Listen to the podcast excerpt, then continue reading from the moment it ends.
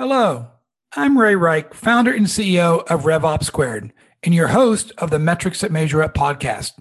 We talk to a wide variety of B2B, SaaS, and cloud thought leaders, executives, investors, and people just like you to discuss the metrics and benchmarks they use to make metrics informed decisions. Now, on to today's show.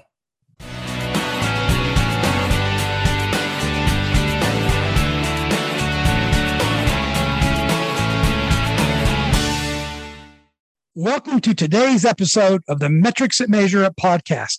Today, we are joined by Dan McGaw, founder and CEO of McGaw.io and founder of the National Association of Marketing Technology. Today, we will be covering three main topics the marketing metrics that matter to a B2B SaaS or cloud CEO or CFO, the marketing metrics that matter to a B2B SaaS or cloud chief marketing officer, and then the top five B2B MarTech tools that every B2B SaaS company needs to have implemented. Dan, would you please take a moment to give a brief background overview of your journey to becoming a guest on the Metrics That Measure Up podcast? Hey, thanks so much for having me. I'm looking forward to being able to do this. This is a lot of fun and uh, super honored to be able to be here. Um, you know, I, have been in marketing technology and technology in general for over 20 years. So I got my start back in 1998 sending mass emails since before there was even mass email, right? So I've just been doing this for a really, really long time. Uh, I started my first company when I was 13. So I've, I've just been a natural entrepreneur trying to hustle and get this stuff done. But, you know, since then, I've, I've done a lot of cool stuff. You know, I was the head of growth at a cool company called codeschool.com. We were one of the pioneers in online education for developers, helped get that company acquired by Pluralsight, a big player in that space. After that, I was also the head of marketing at a company called Kissmetrics, one of the pioneers in online marketing and analytics for marketing analytics. So really, really cool there. I was actually the, the replacement for Neil Patel at the company. Uh, and then after that, I started my consulting practice, McGaw.io, and we're a marketing technology, marketing analytics agency. We help companies basically choose tools, integrate tools, operate them. So I've just been around for some time. I've seen some shit. I've got the battle scars to go with it. So it's definitely been a lot of fun. It's interesting. We won't bore the audience to death with our common background, but one of my first ventures into hosted subscription software was at the first generation of marketing automation, a company called Market First back in 1998, and also been very involved in metric centric applications. And that's where we're going to start today, Dan. This is the Metrics Measure Up podcast. And there's so much data out there. I almost think we have a overload of data, but we're not making great metrics informed decisions. So, my first topic I want to discuss with you what are the top level marketing measurements and ROI metrics that a B2B SaaS or cloud CEO or CFO should care about to know how their marketing investment is providing returns? Yeah, really, really good question. You know, I think a lot of companies they have a lot of different metrics. Right? So every business is, of course, going to be different, right? Because you're going to want to measure a bunch of different stuff. But you know, I think some of the most foundational ones that people obviously need to have a really good metric on is like you have to know your lifetime value of a customer, right? Like that's extremely, extremely important to know your lifetime value of those customers, and that's super, super helpful in regards to marketing. And the next thing that you really want to do once you start to get your lifetime value metrics is you need to start understanding what is your lifetime value per channel. So when you think about your first touch marketing or last touch marketing, what is your lifetime value for those channels? Because a person who's going to come from LinkedIn, right, their first touch is from LinkedIn compared to somebody who comes from a conference, their lifetime value can actually be quite different. Uh, and that's really, really important to know is understanding what our lifetime value is per channel. Because what's going to happen is you're going to need to take that lifetime value metric and you need to start understanding what is your ROAS number for those channels. So return on ad spend. Now, one of the things that we see a lot of companies do is they only focus on the return for ad spend on their ad spend. And really, you know, at the end of the day, you're spending money on SEO, you're spending money on content marketing, you're spending money on social media, you're spending money on brand. You really need to start to try to understand what is the return on investment from those channels. And it can be a little hard to track, right? For many, many companies because they don't necessarily track their data, their cost data well enough when it comes down to how much do we spend on SEO, right? And all that stuff. But if you can really figure out what is your lifetime value that you typically earn from first touch acquisition in your marketing, and then you understand what is the return that you're getting from that channel, well, you can very easily start to understand like, am I being profitable in these channels? And as a CEO or a CFO, the biggest thing that you want to be able to do with your CMO or anybody on their team, right, is really start to understand where are we making success out of our marketing and where are we not? And how do we dial the crappy part back? And how do we understand how these things work together? Uh, and that's one reason why I think understanding those metrics is going to be important because if you don't understand that metric and you just take the aggregate that you typically get from those things, naturally you're going to have a lot of issues when you're really trying to prove profitability. Obviously, you need to have things like lead count, lead conversion to opportunity. You need to have opportunity to close deal one, conversion rates, things like that. Those are going to be the next ones that you really need to make sure that you have. But those are kind of baseline metrics that I would say are a little bit easier to get to. It's the hard metrics, which is lifetime value and marketing attribution, which is really, really hard to get to. But I think to be successful in today's marketing, those are things that you really have to have let's double click into that. You're talking my language already when you went to customer lifetime value. And then you talked about return on marketing investment by channel, whether that's paid media, whether that's earned media, et cetera. But let me take that a step further. And that is this. We also need to understand what the customer acquisition cost is, not only by channel, but by customer cohort because what it takes to acquire a enterprise customer could be very different than a mid-market or SMB customer. How important do you think is cohort based reporting on target ICP or buyer persona also?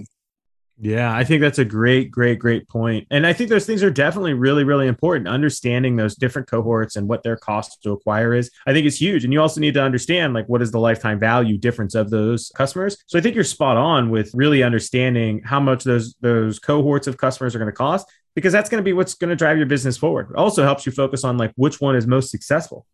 Yeah, another topic that I've been talking to a lot of people about, and I talked to Jon Miller, the founder of Marketo, and then Engagio, which was recently bought by Demandbase. And one of the questions I asked him, and I'd love to get your feedback on this, Dan, is in today's world of land and expand, we have what does it take from a marketing investment to acquire a new logo? But we also have to think about how do we optimize the upsells and cross sells. Do you see most B2B companies doing a good job of understanding their marketing return on investment for upsells and cross sells, or is that an opportunity for most? That's definitely an opportunity for most trying to understand that process. You know, I think that the bigger thing that we see a lot of companies do is they don't necessarily land and expand, right? They oversell a lot of times up front they maybe add all the bells and whistles and then that can potentially cause problems later on because it never gets used. And then the customer is like hey listen i never used this feature anyways. Like why am i paying for it? But i totally think companies need to get more focused on their land and expand. And then how do they track that? How do they understand that they're actually expanding that account and then the time effort and cost that goes into expanding that account Makes total sense. One last question on the CEO and CFO side. They go out and they just raise $20 million. And they raise $20 million in a Series B because they want to accelerate AR growth, right? Whether it's new name or existing. One of the biggest challenges I found is how do you allocate that 20 million to sales versus marketing versus customer success? How do you know what the return on sales development is going to be versus marketing? Dan, do you have any insights on how you actually make metrics driven decisions on how you allocate incremental capital to customer acquisition or expansion? Yeah. Well, I mean, if you're raising $20 million, you should know how you're going to spend the money before you go raise the money in many cases, right? So, like, you should, before you've raised the money, you should have made some of these decisions. And at the end of the day, it really does come down to like what department and what strategy are you rolling out is going to make you most successful. So, you know, I think most companies, whenever they raise money, they obviously want to put as much of that towards growth because that's what a venture capitalist who's giving you money, anyways, wants you to do. He wants you to grow the company more. However, I think the, the problem that I see with most companies now is they focus all of their growth on marketing and sales, right? I'm going to hire a bunch of SDRs. I'm going to spend a bunch of money on advertising. I'm going to grow the shit out of this thing, right? The problem is, is that what most companies forget is that customer success is one of your most valuable profit centers in a company. Customer success should be getting a lot more than they typically do because at the end of the day, you can buy all the customers in the world. If they churn, it doesn't matter. But if you get a customer to stick with you for 10 years, holy crap, you just made amazing lifetime value. And the people that are going to do that are customer success. And I see this happen in my business all the time. I mean, we help a lot of SaaS companies with these models and stuff like that.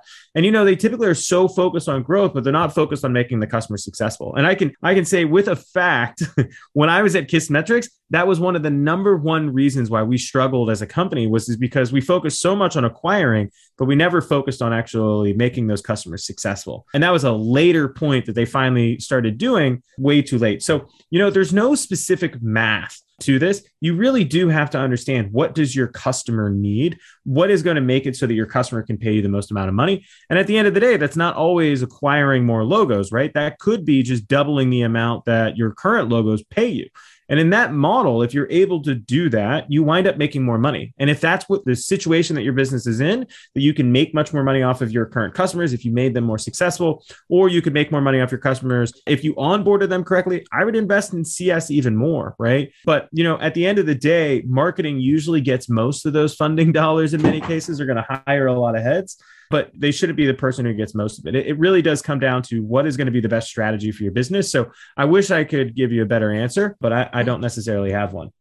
It's interesting that you mentioned about how valuable it is to retain and grow existing customers. In our most recent benchmarking research we did, net dollar retention, which is how much ARR is being driven from a cohort of customers that were on contract a year ago and were available to renew, that is now the number one correlated factor to enterprise value to revenue multiples in the cloud industry. In fact, the R squared factor is about 0.48 right now, and growth, just top line growth, is only about 0.29. So you're talking about a almost 100% greater factor on enterprise value from existing customer retention and growth than new name.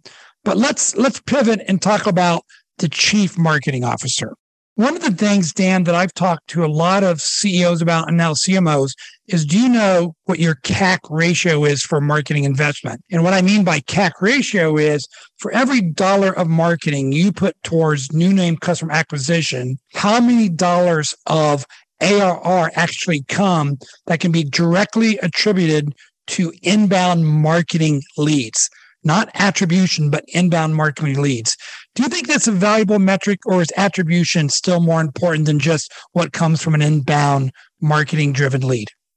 I mean, I definitely think attribution is really, really important whenever you're trying to do anything, especially if you're able to get to kind of like the multi touch attribution model, right? Which is really going to tell you much better what your returns are going to be. So that way you can get down to that CAC number. But I, I think it's really, really important in modern marketing to have that attribution set up, have conversions distributed over whatever channels are driving them, and then being able to re- relay that back into CAC, I think is extremely important you have any best practices? Because here's the the pissing contest I often hear at executive tables. It's a not only is it multi-touch, it's multi-touch, multi-channel, multi-organization. The marketing touches someone on a webinar six months ago. They download a white paper three months ago, and the SDR, SDR does a cold outreach 12 times in a cadence and finally gets that first meeting. Is there any one proven model for what the right attribution is when you have so many different channels and departments reaching out to a potential customer? Yeah, you know, there, there is no right way to do it, right? There's definitely best practices that you can try to do your best with in the industry, right? Like the thing that we always tell companies to start with is like you first want to start out with a linear model, right? Keep it really, really simple. But you know your business better than anybody else. And you're probably going to want to switch to a time decay, some sort of custom model, right? There's a lot of different multi-touch attribution models out there that you're going to have to kind of become familiar with and you're going to have to learn how to ignore certain things. And this is a really really common thing. Going to your point right an sdr reached out to them many companies don't take into consideration sales touches in their attribution models, which I think is extremely stupid. Like, I just don't understand how you don't take into consideration your sales model or your salespeople reaching out to somebody in your attribution. You're lucky if they're including their salespeople's links with UTMs in that attribution model. You're lucky if you see that. So I think it's really, really important to kind of track all the touch points, both the ones that we do to the customers, and of course, when they visit our properties, tracking those things as well. And that those should all be loaded into the attribution model. You know, there's products out there that make this easier such as products like Attribution App or C3 Metrics or Rockerbox. Rockerbox is more B2C. You know, LeadsRx is another really good attribution product. However, that all being said, for you to be playing at the scale like one of our clients, which I can't say by name, I mean, they're worth $8 billion from a valuation perspective. You know, they dump all of their data from all of their systems into a data warehouse, and we're constantly building custom attribution models to be able to help them better understand how they're acquiring customers. And, you know, there's things that we ignore in those models. As an example, right? A common thing you see in, in multi touch attribution is the last session before somebody purchases or signs up or contacts somebody is a direct visit, right? So, a common thing you'll see is the last five sessions up until the time that they became a lead or they became a customer, whatever it may be, are direct sessions. Well, in some attribution models, you know, we ignore those last five direct sessions and we revert back their last touch to the last campaign that we found on their record. You can't do that with the out of the box attribution tools. You can only really do that effectively when you're using these data warehouses with either Looker or Tableau stat on top of it. You can get custom with products like C3 metrics, but you really got to understand is at a certain point with scale when you're when you're approaching like hundreds of millions of dollars in revenue right let alone arr you have to be able to get more sophisticated. You have to be able to build that custom attribution model because that can really change the way you drive your ship. And that's that's important to know. Like you've got to understand like you can't drive your ship without a map right? So you've got to get your map done first. And uh, in my opinion building a custom attribution model it's basically like having a compass that goes with your map interesting analogy. But let me talk about existing customer growth versus new name. Do you find attribution models and investments are as effective to really understand what's causing the growth of an existing customer? Or is that not a marketing led initiative? Yeah, you know, that's a really, really good question. You know, typically that's not a marketing led initiative. While some people, of course, get involved with it, you know, I just don't think that usually is. That's usually a project that's head up more by the CRO or the CFO to really try to get those things across the finish line. But it also does come down to how your organization is structured, right? So in some companies, marketing is not responsible for the expansion. That's on sales, that's on customer success. So it really does come down to who holds that bag and then how that gets it done. But, you know, we've definitely seen attribution models where there's multiple conversions, and that's to take into account, hey, attribution until the time of purchase was X but attribution until the time of upsell or expansion is X. So definitely a common thing that, you know, I don't want to say common, but definitely a thing that you'll see in the more sophisticated companies. And a lot of times that's owned by sales and CS, not as much on marketing. But at the same time, that all comes down to the type of company. It's interesting. We have this new, very trendy customer acquisition and expansion go to market motion called product led growth. And product led yeah. growth, of course, is you're getting people through typically earned media and they try the product one or two people and then you expand it. And if you look at market valuations today, the highest multiples are coming from PLG type companies, including Twilio, Datadog, Zoom, of course, et cetera. So my question is, I actually believe that marketing organizations are going to need to get much smarter about expansion attribution and how to invest their money because of phenomena of PLG. Does that resonate with you, Dan? Yeah, you know, I think there's definitely companies that are doing better with product led growth than other companies, right? At the end of the day, people are paying for the product. So that's naturally where you want to invest a lot of your effort to be able to get a flywheel out of your product and stuff like that. But, you know, I also think some of these companies are developer first companies that you mentioned. And I think that goes a far way as well to really increasing your valuations nowadays so you know i think plg is something that's becoming more and more prominent. You know product school is a customer of mine so i deal a lot with product and stuff like that. But you know i don't necessarily always want to say that plg is going to be what gives you the highest valuation because you know salesforce one of the most successful companies in the world i don't think they had product led growth right? I think they had sales just selling the shit out of it. Same with like marketo right? So you know I don't know if I always agree that PLG is always going to be the most valuable because there's been plenty of people who've gotten to success without it. It's just a very trendy topic today. And we have organizations out there like Product Led and even OpenView Ventures who are really promoting the heck out of how valuable of a customer acquisition strategy it is. But let me zoom back out because I had a question that I didn't ask you yet that is really important for our listening audience. And that is you're a chief marketing officer of a you know less than 50 million ARR company. And you're sitting down and saying, okay, team, here's the top three to five max metrics we're going to measure ourselves upon for the next year. This is the CMO, hmm. and she's going to go and tell their CEO and CFO, here's how great we did because of these real outcome driven metrics versus vanity metrics. What are they? Yeah. Well, it depends on how ballsy she is. You know, I hate to say it that way, but, you know, I would highly focus on if I wanted to have a, an indicator that I knew which was going to be successful, I'd be focusing, of course, on SQLs because an MQL at the end of the day doesn't really drive the business forward. If sales doesn't pick it up, it's not that valuable. So, you know, even though that marketing is not responsible for the SQL number in many cases, that's the metric that I would highly want to be able to be gauged by because it doesn't matter if sales doesn't qualify it. At the end of the day, I also want to make sure that I have my MQLs in there as well. So, because we want to see how much generation we're doing and then also understand the conversion rate from an MQL to SQL. Those three metrics, in my opinion, MQL, conversion to SQL and then total SQLs created, I think are some of the hardest metrics that leaders just aren't going to focus on. But to me, those are some of the most important ones. I could care less usually about how much traffic I get. Like, obviously, I know that that's a leading indicator to being able to get leads. I understand leads generated, of course, is a great way to drive your ship. But I'll, tell you this you know, my metrics when I was at Kissmetrics and I was the head of marketing there, my main metrics were unfortunately not aligned with the business. I was incentivized to drive traffic, which was great. Don't get me wrong. I was incentivized to drive leads. Don't get me wrong. It's great. But the problem was, is I was able to 50% increase our traffic within a four month period. I was able to 300% increase our leads in a 90 day period. How did that help the business? It didn't. It overwhelmed sales beyond belief and they weren't able to actually generate more deals out of that. And that's the reason why I think that the SQL metric is such an important metric for marketing because at the end of the day, you can drive all the traffic and all the leads and all the page views you want.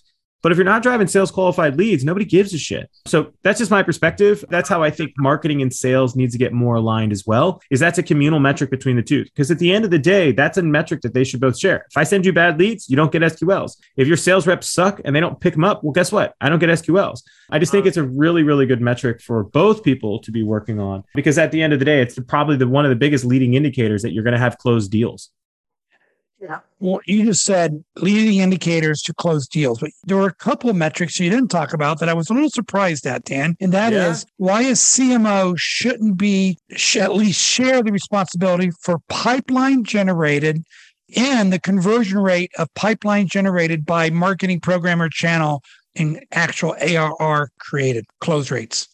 I think those are fantastic metrics. You know, I guess one of the reasons why I would say that I'm a little leaned off of that is it comes down to at the end of the day, what is the sales process, right? So going back to your point about product led growth, right? In a product led growth environment, absolutely, right? Where if somebody is signing up for the product with a credit card and we're letting the product do the leading and somebody could just sign up and use it like a Twilio, right? And just get started, absolutely. I think marketing should have much, much more of that pipeline generation on their plate. But if I'm on the flip side of that and I'm selling more of the enterprise stuff, you know, sales owns that entire process, right? And they can totally murder it. So, you know, I definitely agree with you that those are also really, really good metrics that you'd be measured by. But at the same time, I would also be very, very hesitant sometimes about that just because I can't always control what sales does with the pipeline. Yeah. The same way sales can't control if a opportunity does get sales qualified, but it turns out to be a poor fit because of ICP, et cetera they don't control yeah. that, and that creates the friction. So I still truly believe that a chief marketing officer and whether it's chief sales officer, SVP of sales, or CRO, I think they should co-own a, at least a pipeline and dollar amount level. I think you're spot on. I think you're 100% correct. Well, well, well, since that, I'm going to move on. I, I love it when I get agreement on the podcast. So, but Dan, I'm going to give you a chance to to really make a difference and perk up our listeners' ears. And I loved a post that you made the other day that you've been on a lot of podcasts, and not always do you discuss at a meaningful level topics that are really valuable to the listening audience. So let me kind of give you free reign. What's a topic and some advice that you'd like to share that you think is incredibly valuable to our listening audience, which is primarily founders, CEOs, and go to market executives, sales, marketing, and CS. Wow. Now you're challenging me. I, I, like how I threw the challenge out there and it's getting thrown right back at me. You know, I think a lot of companies at the end of the day get sucked into a lot of hype. You know, I'm very fortunate in the fact that I get to work with a lot of these really, really smart tech companies that have figured out their sales processes and can get you to buy anything, right? Like we work with a couple vendors where we're always blown away by how much they can really slam dunk that first deal. However, right? The thing that I see with a lot of companies is they just buy stuff they don't need. They don't buy tools based upon their objectives. They don't buy tools based upon their their OKRs, right? Their tools not going to drive their key results. You know, I just see people buy too much shit. Honestly, I just see people spend money on things that they don't necessarily need. So from time to time, I think companies need to take a good realization of what can we actually accomplish in the amount of time that we have and then do we need to buy all this shit that we're never going to use? I think people's eyes are much bigger than their stomachs, as you would say, and they buy more software than they're ever going to use. And most software at people's companies aren't being leveraged. I mean, I'm probably spending just myself, right? And our business is smaller. We're not a $50 million a year business. I'm probably wasting I don't know, 10% to 15% of my marketing budget right now on things that we're not using. Right. So, like, those are things that other companies can clean up. We focus on cleaning it up all the time, but I just see a lot of waste when it comes down to the things that we buy for our companies. It's funny that you say that. I was just reading the most recent HubSpot State of Marketing 2021 report, and they didn't segment this by cohort, but they said, what percentage of your marketing budget goes towards technology? And it was around 24% at median. Yeah. I was pretty shocked it was that high. So here's the question that kind of was stimulated from reading that report. If you're kind of a smaller B2B SaaS cloud company, let's say under 10 million, but you've got product fit and you're really just trying to scale and grow a little bit faster. Can I even ask you, what are the five MarTech products or categories that you're like, you got to have your infrastructure in place if you're going to get from five to 10 million to 50 million? What are they, Dan? Yeah, you know, I think the modern stack has definitely changed. You know, if you're really interested in understanding how to build the stack, I would recommend checking out my book, Build Cool Shit, because I talk about this a lot in the book. You know, one, I highly recommend companies nowadays need to have a customer data platform. You know, some of the main players out there, Segment, RudderStack, MetaRouter, mParticle, there's 90 of them. Segment's the big behemoth in the room, but a customer data platform is going to make it a lot easier for you to be able to collect your data, pass that data around, and really be able to have all of your tools integrate. You obviously need a marketing automation tool, whether that be a Marketo, Salesforce Marketing Cloud, Pardot, Eloqua, whatever it may be. I'm a big fan of Autopilot's marketing automation tool. You got to have the CRM, which I think is a, is damn near one of the most important things you're going to do. Salesforce obviously being the big player in the room, but you know HubSpot's definitely coming after their tails. I've been really really impressed with what HubSpot's been able to accomplish. You know, I'm going to move in a little bit. You know, I definitely think you need a support tool or something like that for customer success. You know, Zendesk is a really good tool over there, but you've also got better tools like Gainsight, Totango, and things like that, which are going to help you from a customer success product perspective. And the last one I'll just say is you really have to have amazing analytics. If you can't see, you can't drive. Going back to my my ship analogy, right? When you've got to turn the ship, you've got to know what on the map we're aiming for. You've got to have your compass. You got to be ready to go, and that's your analytics. So highly recommend having good analytics. You know, if you're a company that's trying to do more exploratory analytics, right? You want to be able to democratize your data in your company and let anybody look for data. You know, platforms like Amplitude, Mixpanel are really, really good. I'm not the biggest fan of Heap. It's, as I call it, it's the headless horseman of tracking. So it does an okay job. And, you know, if you want to put your kind of big girl pants on and you really want to be able to like take this to the next level, that's when you got to start leveraging a business intelligence tool like Looker or Tableau, because you've got to take the data out of all those other tools that I just said, right? All the data in those tools have got to come out, be dumped into the warehouse, overlaid with your attribution data. And then you can really run real numbers and get going back to our attribution conversation. You can get real attribution numbers from that. And you can really start to dig in deep on optimizing your business. So that way you can go from a 50 million AR business to a 100 million AR business. You're not going to get there unless you have business intelligence and good analytics. It just doesn't happen found it interesting that you put the product analytics category there in the Martech products. I'm right. I'm, I'm not mistaken when you did add product analytics, right? Well, I said amplitude and Mixpanel, right? And I want to make sure that people understand that amplitude and Mixpanel, while they say they're product analytics, they did that because product has a bigger budget than marketing. And product doesn't get rid of things like marketing. Everybody knows what happened when COVID hit. Marketing got slashed at the knees, right? Mm-hmm. Product didn't get cut at all, right?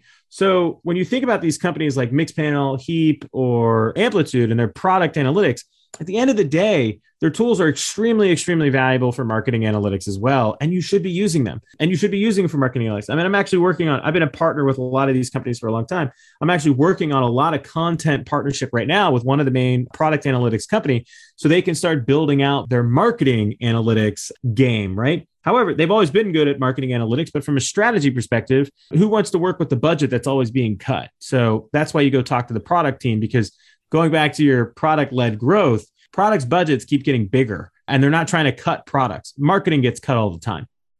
It makes perfect sense. So, man, this session has went very quick, and we're going to have to wrap up here in a few minutes. But there's one last topic that we haven't talked about, and you didn't mention it in your top five kind of product categories for Martech, and that is this concept of revenue operations, which is really the integration of sales ops, marketing ops, CS ops.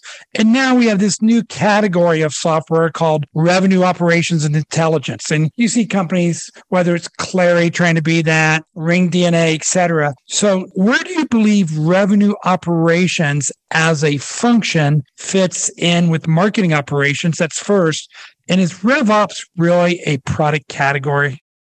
Oh man, you know, I don't think I think my verdict is still out on this a little bit. But yeah, you know, I think revenue operations is totally its own category. Marketing ops, sales ops, CS ops, all the ops in a company ultimately roll up to revenue ops. And the main reason why is because revenue ops is most responsible for making sure that we can report back are we successful across all this stuff and making sure the business is successful. So, you know, I think it's becoming more and more popular. But I also think in many companies, revenue ops is just a marketing operations person who's been promoted and they don't really know what revenue ops really is yet you know, revenue ops is what, four years old? I think LeanData really is like pushing it forward. So it's quite fascinating. But revenue ops has been around for a long time. I just think that companies are still trying to figure out what marketing operations is, right? Let alone what RevOps are. I mean, I think you and I are a little spoiled because we work with so many tech companies, right? But I think only tech companies really have revenue operations.